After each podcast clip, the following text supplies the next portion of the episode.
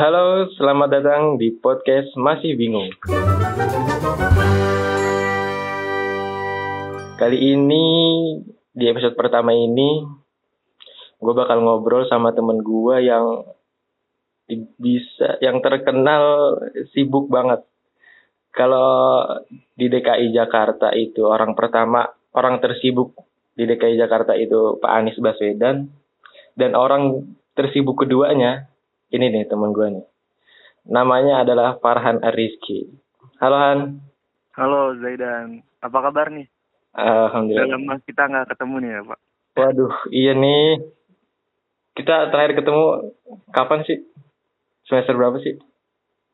Semester 2 ketemu nggak sih? Waktu itu 2 minggu masuk. Pokoknya setelah lu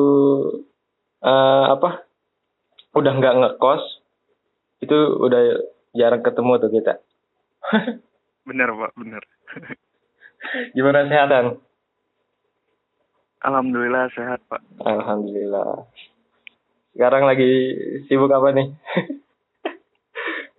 Wah banyak Pak, lagi sibuk organisasi, lagi sibuk kuliah juga kan. Oke, nanti kita bahas ya tentang kuliah tuh ya. Siap. Jadi temen gue ini dulunya sekolah di SMK. Nah, setelah lulus SMK dia daftar kuliah. Nah, jurusan SMK sama di kuliah ini menurut gue beda jauh banget gitu. Nah Han, waktu itu lu di SMK jurusan apa sih Han? Gua di SMK jurusan multimedia. Nah, multimedia. Multimedia itu belajarnya ngapain sih? Oke, jadi namanya aja kan udah multimedia nih ya. Jadi segala macam media itu dipelajarin. Jadi kalau di SMK itu gua di semester satunya itu belajar basic EKG, basic kayak programming gitu loh. Dan di SMK itu uniknya itu mirip kayak kuliah gitu. Jadi semester 1, semester 2 dan seterusnya itu mata pelajarannya beda. Dan di semester berikutnya gue belajar desain, animasi 2 dimensi, animasi 3 dimensi, terus video, audio. Tapi kalau di SMK gue sendiri yang gue lihat sih kita lebih ke ngembangin desainnya sama video sih, karena dari anak-anak sendiri pada suka bikin film kayak gitu. Oh gitu. Lu pernah bikin film dong? Iya, jadi gue sama teman-teman kelasan gue, terus juga pas di akhir-akhir sekolah itu kolaborasi sama jurusan sebelah, yaitu jurusan animasi. Jadi kita berdua bikin film gitu. Oh. Pernah ada orang minta gitu nggak? Minta bikin film gitu, minta. Terus ngasih bayaran. Oh, kalau guanya pribadi sih kalau pas di produksi filmnya, gue yang jadi talentnya gitu. Makanya gue kalau misalkan di produksinya gue kurang paham, karena itu temen gue. Tapi sedikit-sedikit gue agak ngerti gitu. Kayak misalkan di editing itu ngapain aja yang harus dikerjain gitu. Terus praproduksinya juga ngapain.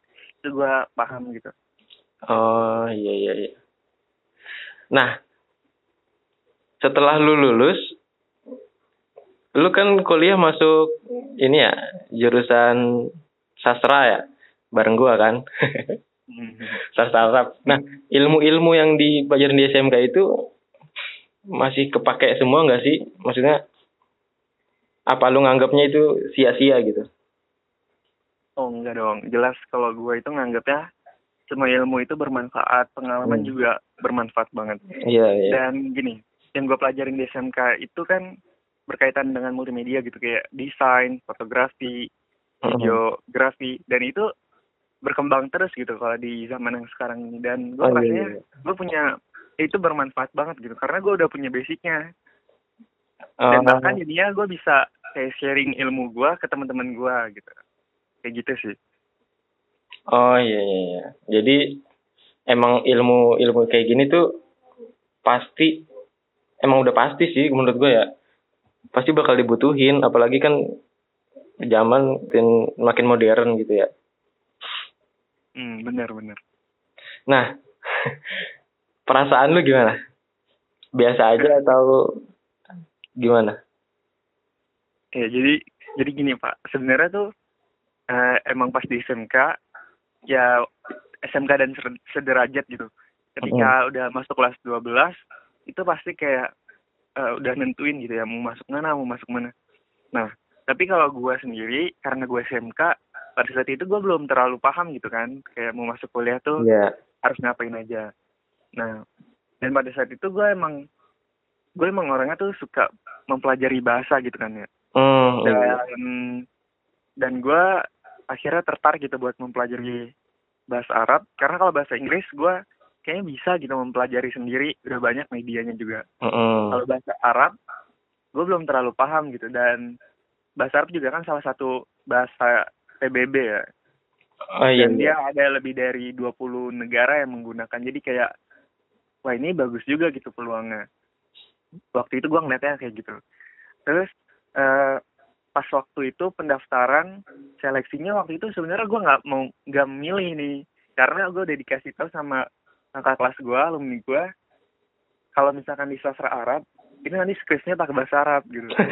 Dan situ gue itu yang ditakutin, semua udah bingung tuh. Tapi pada akhirnya gue entah gimana gitu kan, ada pikiran kayak gini. Jadi kan gue kalau di Span PTKIN kan milihnya 4 ya. Gue udah milih 3 nih. Nah yang satu gue bingung, gue milih apa. Terus ada tiba-tiba ada pikiran kayak gini, kenapa nggak gue taruh aja sastra Arab di pilihan pertama? Gue kan SMK, gue kayaknya nggak akan mungkin gitu keterima, pasti ketendang gitu. Dan itu gue taruhnya di pilihan pertama, jadinya. Iya gitu dah. Nah kan abis itu pengumuman ya. Pas gue lihat pengumumannya, hijau nih, gue seneng dong hijau kan. Nah, tapi pas gue scroll lagi, ternyata jurusannya sastra Arab. Sastra Arab yang pertama ya. Bingung tuh. Iya, gue bingung kayak mau senang apa mau sedih gitu. Setelah gue mendengar kata-kata dari kakak kelas gue tadi. Oke, kembali lagi ya ke zaman SMK nih. Kan lu dulu ini ya anak Rohis ya. Rohis tuh apaan sih? Kalau setahu gue ya, Rohis itu kayak kumpulan-kumpulan anak-anak alim, bener nggak sih? Sebenarnya yang mau belajar sih, nggak harus alim. Iya.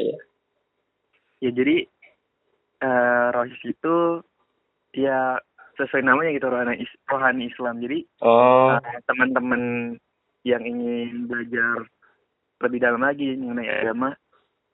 Ya di sini itu karena kegiatannya juga mentoring itu kayak liko lah bahasanya, kayak kita duduk ngelingkar terus bahas, kita baca Quran dulu terus bahas apa gitu, misalkan tentang hadis atau tentang yang lagi ngetren nih kita diskusiin kayak gitu. Oh intinya kayak pengajian gitulah ya, pengajian anak ya, pengajian gitu, tapi basicnya ini kita duduk ngelingkar terus kita diskusi bareng-bareng gitu. Oh iya. Kan ini nih gue pernah denger nih Han. Katanya Rohis itu beda aliran. Rohis itu alirannya gini. Nah, menurut lu gimana sih tanggapannya sama orang-orang yang ngejudge kalau Rohis itu misalkan radikal atau kayak gimana gitu? Itu gimana? Iya, banyak kok, emang banyak yang bilang kayak gitu. Tapi gue sendiri yang udah ada di dalamnya itu ngerasa kayak nggak kayak gitu. Kayak apa ya, beda banget gitu sama apa yang jadi stigma di masyarakat. Iya, tapi mungkin yang gue tahu juga ya, emang ada beberapa yang kayak organisasi luar masuk ke dalam Rohis dan itu mempengaruhi gitu, emang ada. Dan di sekolah gue sendiri waktu itu tempat ada yang kayak gitu, tapi karena guru agama gue udah tahu nih, wah dia nih bagian dari organisasi ini, akhirnya langsung di-cut gitu. Penyusup akhirnya gitu ya? Itu, kenapa? Penyusup? Iya, Jadi kayak gimana ya, lulusan dari Rohis gue gabung ke organisasi itu dan dia pengen jadi kayak kakak pembinanya gitu loh, muda bira gitu. Pengen megang lah gitu ya istilahnya. Iya. Nah tapi langsung di-cut karena guru agama gue tahu dia dari situ, dan dari situ gue jadi tahu juga gitu. Oh kalau organisasi ini ada dan baiknya nggak diikutin kayak gitu. Jadi kalau di SMK gue sendiri itu nggak ada yang kayak gitu. Oh iya. Jadi orang mungkin ya orang-orang yang ngejudge kalau Rohis itu kayak gini itu mungkin ngelihatnya ke satu orang mungkin ya. Enggak secara keseluruhan mungkin. Jadi makanya Rohis itu dipandangnya yang menurut dia gitu, yang dia percaya. Iya benar. Jadi dilihat secara keseluruhan gitu. Tapi sebenarnya emang baik gitu kegiatannya.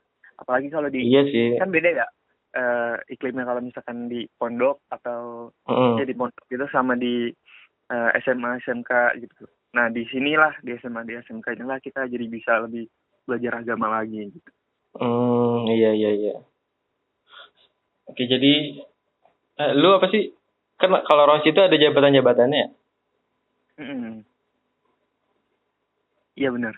Lu jadi apa? Organisasi. Iya, kalau misalkan di waktu itu kelas 11 kalau nggak salah.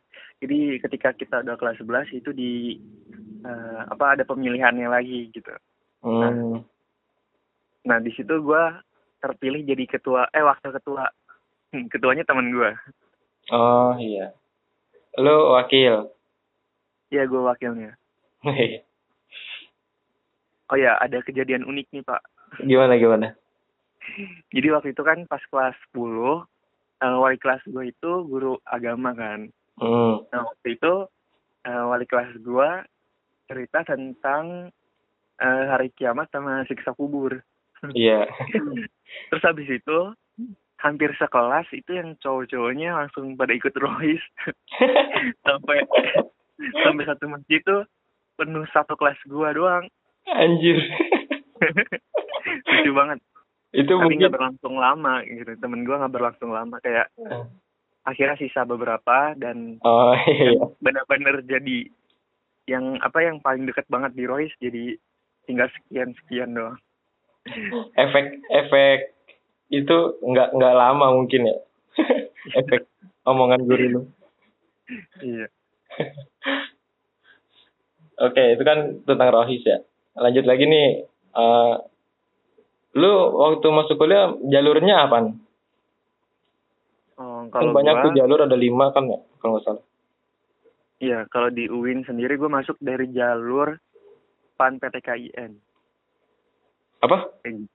Span PTKIN. Span, Span ya. Iya. Itu tesnya gimana tuh? Jadi itu kan dari nilai rapot ya. Ibaratnya SNMPTN-nya seluruh PTKIN di Indonesia. Nah, itu namanya Span PTKIN.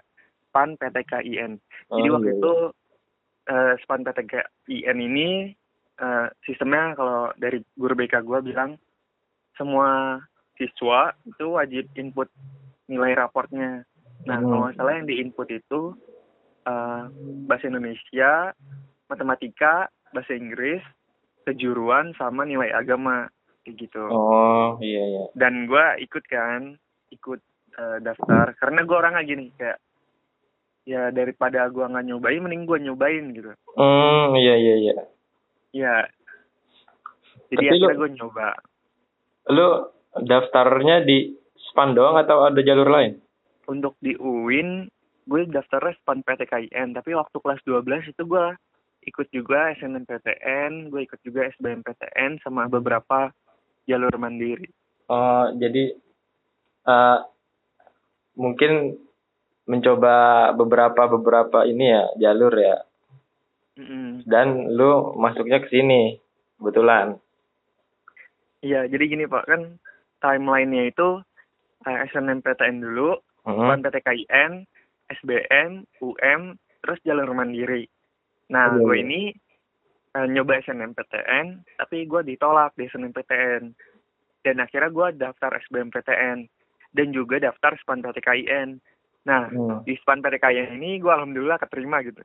Jadi pada saat itu gue ngerjain UTBK-nya kayak unik nih Pak, gue ngerjain UTBK-nya kayak gue ngeliat ke kanan kiri gue itu serius-serius banget gitu kan. Gue tuh di sini karena udah daftar aja gitu kan, udah daftar dan gue pengen dapetin pengalamannya gitu ya. Jadi gue ngerjain sambil kayak ketawa-tawa sendiri. Bahkan ada ya beberapa soal yang ditanya, terus gue nggak tahu jawabannya ya kan. Terus yaudah gue ngisi ngasal, terus langsung gue next soalnya gue next gitu. Karena gue takut kayak yang di samping-samping gue dan yang di belakang gue ngelihat gitu kan. Kan malu-maluin gue ya jadi. Lo ngasalnya diem-diem ya? Iya ngasalnya diem-diem. Oke. Nah, sebenarnya jurusan kuliah di UIN ini sesuai nggak sih sama tujuan hidup lu, maksudnya cita-cita lu gitu? Atau sekedar cuma buat pengen belajar aja gitu? Gimana ya, gue emang orangnya tuh kayak penasaran gitu sih. Dan semuanya pengen gue pelajarin rasanya. Iya sih, lu emang pintar banget sih kalau gue bilang. Enggak, gitu Pak. Cuma saya ingin tahu gitu. Jadi kalau misalkan di sastra Arab sendiri, sebenarnya gue juga pengen gitu jadi diplomat, jadi duta besar. Gue pengen kayak gitu sebenarnya Pak. Jadi ya kalau ditanya sesuai atau enggak, beneran sesuai sih. Sesuai sama gue. Ada kesesuaian lah ya sama harapan cita-cita. Benar. Nah, ini menurut gue sih lu keren banget sih. Lu double degree kan? Ya, pas saat ini gue lagi di 2 jurusan, di 2 kampus yang berbeda juga. Nah, ini menurut gue lu gokil parah. Lu dari... Gue liat status-status lu dulu tuh ya, pas pertama. Anjir ini orang... Apa? Tiap hari tuh pasti ada kegiatan gitu. Nggak pernah gabut. Lu kayaknya nggak pernah...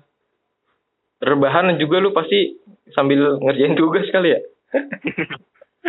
Enggak lah, ada waktu istirahat terus gitu. Nah, lu double degree di UIN sama di mana tuh? UNJ. UNJ itu negeri kan ya? Ah iya, negeri Jakarta ya? Iya, nah, bener. Gue pernah denger ada orang yang ngomong double degree itu bisanya negeri sama swasta. Nah, lu bisa nih negeri sama negeri. Itu gimana tuh ceritanya? Ya, jadi awalnya itu gue ketemu orang di Twitter yang dia itu double degree juga. Dan double degree-nya, dua-duanya itu sama-sama negeri juga. Nah, gue nanya kan, kok bisa gitu? Terus gue tanya-tanya, kayak gue klik. Terus kayak gue jadinya termotivasi nih.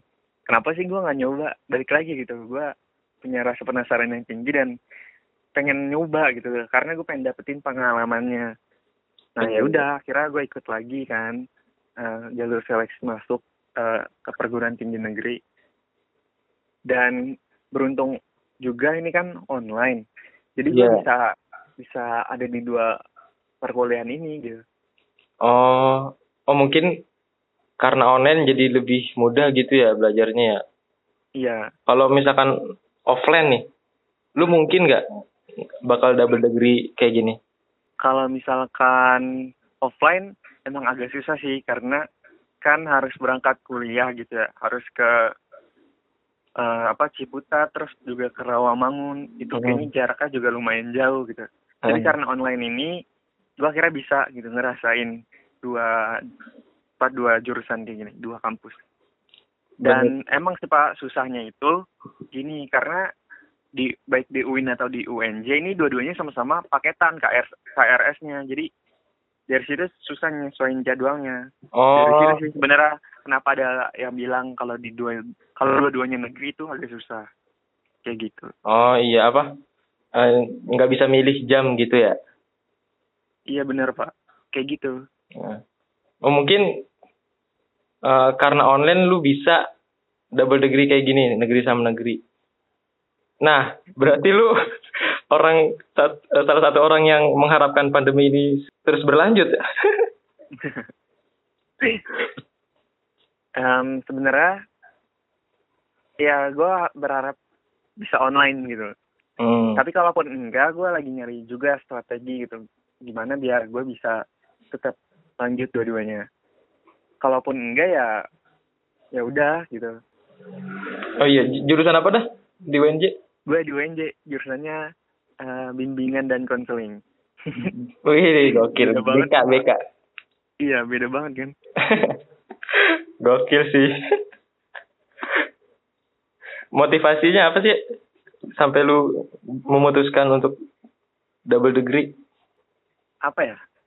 Cari pengalaman kali ya. Karena gue emang orangnya tuh kepo gitu, kayak pengen tahu, rasanya penasaran gitu. Karena waktu itu, jadi awalnya gini, gue tahu kenapa bisa kuliah dua jurusan tuh dari guru gue pas di SMK. Dia cerita kalau anaknya kuliah di dua jurusan sekaligus. Terus gue kayak, gila, gue bisa nggak ya kayak gitu? Kayaknya keren gitu. Gimana ya cara ngatur waktunya gitu. Nah ya udah, karena rasa penasaran itu dan ada kesempatan juga kan, ya kenapa gak dimanfaatin? Balik lagi sih ke pengalaman gitu, nambah pengalaman. Jadi gini, gue tuh seneng gitu kalau bisa berbagi, bisa cerita ke orang-orang gitu. Jadi ya udah, dari pengalaman ini gue jadi bisa tahu rasanya dan bisa ceritain ke teman-teman kalau double degree tuh kayak gini tuh rasanya gitu. Lu jadi kayak penasaran gitu kalau nggak nyoba lu sendiri gitu ya? Iya, kalau lagi ada kesempatan kenapa nggak dicoba gitu kan? Iya. Ngomong-ngomong double degree, susah senangnya apa aja sih? Susah senangnya kalau misalkan lagi pandemi gini, senangnya itu gua kira jadi nggak gabut gitu. Karena yang gue rasain pas kuliah di UI ini, khususnya di sastra Arab, itu masih banyak waktu luang gitu. Iya nggak sih? Iya. Dan di semester 2 itu kan waktu masih awal-awal online ya. Itu gue enjoy aja gitu ngejalaninnya, karena gue nggak perlu datang ke kampus yang kayak harus siap-siap dulu gitu kan. Iya. Nah jadi kalau dari dua degree-nya sendiri, apa ya, seneng aja gitu, kayak punya temen, apa, relasi yang banyak gitu. Terus juga kehidupan kampusnya kan berbeda banget nih. Gue jadi kayak belajar gitu, bisa beradaptasi di lingkungan yang kayak gimana aja gitu. Terus kalau minusnya itu kalau lagi misalkan, jadi waktu semester kemarin pun ada matkul gue yang bentrok gitu. Iya. Nah jadi, tapi untungnya gue bisa kayak gimana ya, misalkan di UNJ ini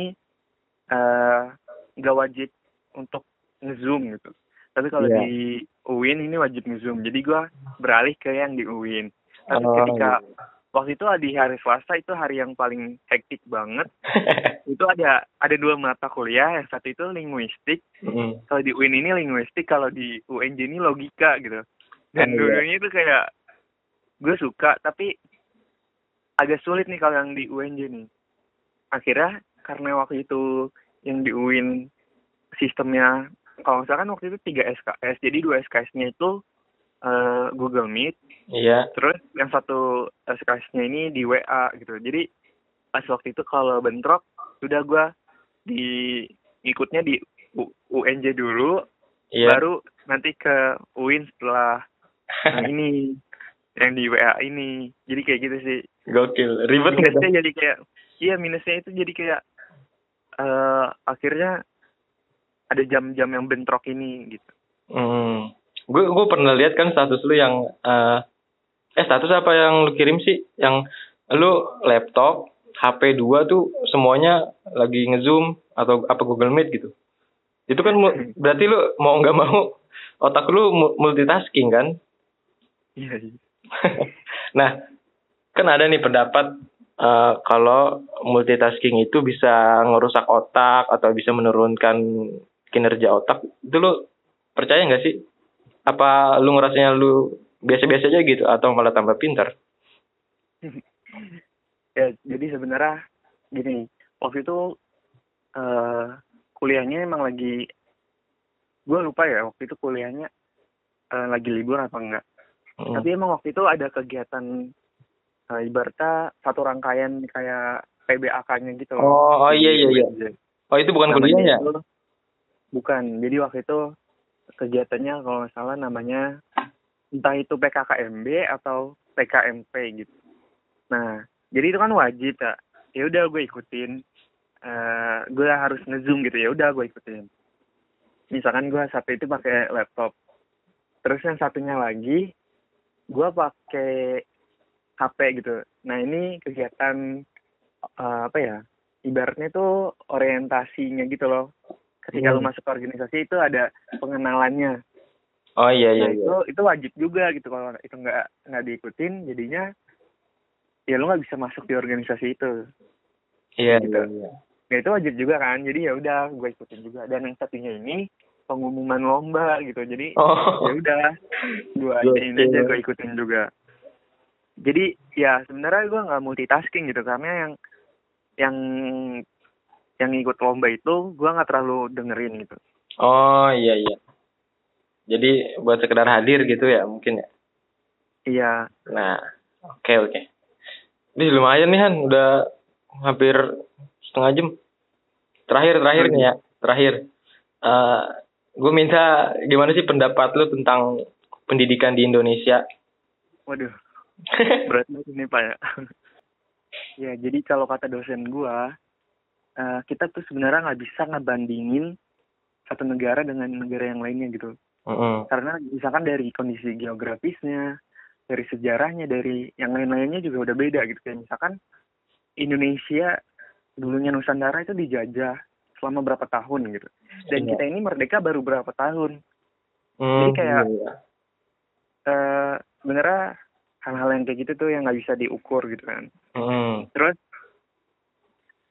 jadi kayak nggak bisa kita ngebandingin satu negara dengan yang lainnya. Terus kalau kata dosen gue lagi,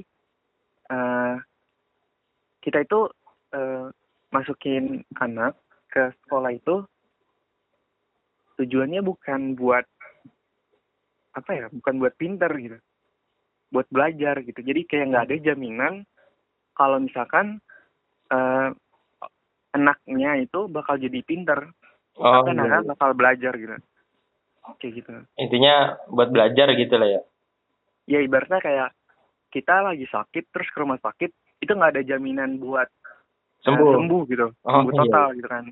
Tapi kayak sakitnya reda. Ibaratnya jangan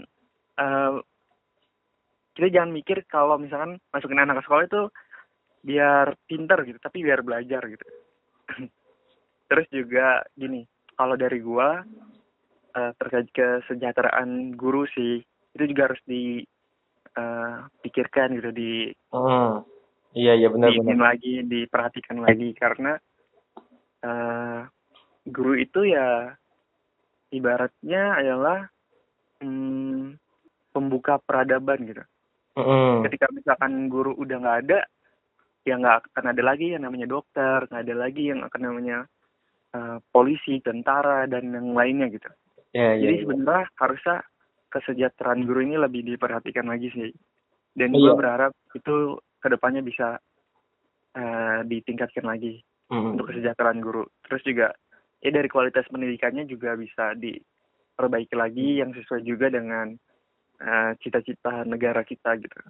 Kayak Jepang aja ya, yang kata Hiroshima dan Nagasaki kan, setelah dibom yang pertama ditanya ada berapa guru yang masih hidup gitu kan ya. Iya benar, karena ya itu guru adalah pembuka peradaban gitu. Iya betul. Anak pendidikan banget deh emang lu. Oke, mungkin segitu aja dulu ya Han. Thank you Han. Thank you juga Zaidan. Oke, lancar-lancar terus ya. Semakin sukses pokoknya.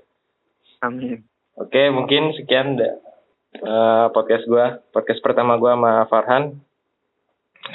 Sampai jumpa.